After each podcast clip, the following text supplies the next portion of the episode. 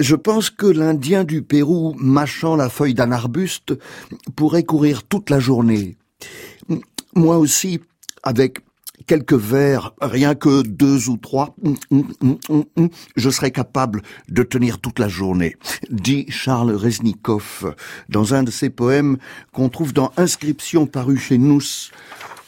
La poésie, on ne sait pas ce que c'est, mettons. Non, c'est un postulat, on ne sait pas ce que c'est. Voilà. On, peut se caler bien sûr sur la rime, la métrique, la musique ou ce qu'il en reste, le désir de produire une musique. Non, le désir de produire une attention particulière sur la musique, le choix des mots, hein, le choc des, des phonèmes, l'assonance et sa descendance. Ou, ou, ou, ou prendre du recul, un air dégagé, un peu de hauteur. La poésie, c'est un texte court où l'on évitera de trop faire peser ce souvenir des règles. La prose, y promenant une allure nonchalante et euh, recherchée. oui, les sentiers battus euh, encore l'humus, on cédera souvent à la nostalgie. Mais tous les textes courts ne font pas un poème. Au risque de l'attiédissement généralisé, nous regardons les textes courts avec attention. Nous les regardons avec l'oreille. D'où Reznikov. Inscription. Écoutez, marchant le long de la grande route, je respire les fleurs jaunes d'un arbrisseau, J'écoute les étourneaux sur une pelouse, peut-être. Mais pourquoi toutes ces automobiles qui foncent? Où vont-elles, si pressées Elles doivent aller écouter les hommes sages et regarder de belles femmes. Je ne suis qu'un idiot de traînasser seul ici. C'est issu de, du chapitre Ça et là, biographie New York.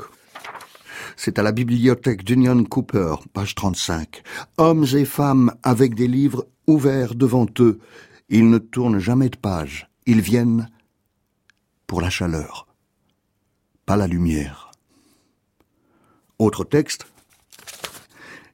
Je suis seul et content d'être seul. Avec son poids anecdotique et prophétique, on continue Charles Reznikov.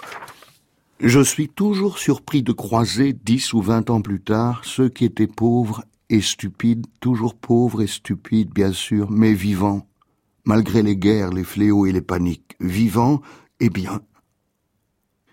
Est-il possible qu'il y ait un Père dans les cieux, après tout? Charles Reznikov est l'objet de bien des attentions, de bien des traductions. Dernièrement, André Markovitch avec La Jérusalem d'or aux éditions Une. Charles Reznikov est cet Américain qui, comme William Carlos William, part d'une photographie évidente de la vie. C'est l'école objectiviste.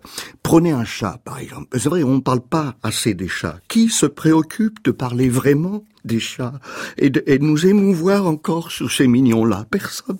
On, des chats, des chats, des chats, pas des clochards, des chats. Le chat blanc sur la pelouse, allongé au soleil contre la haie, adorable à voir. Mais ce solide gaillard qui a grand besoin de se raser, appuyé contre une tonnelle où pendent des grappes, du raisin noir autour de lui est désagréable. Est-ce que je deviens misanthrope, athée? Ma foi, cela pourrait être le dieu Bacchus.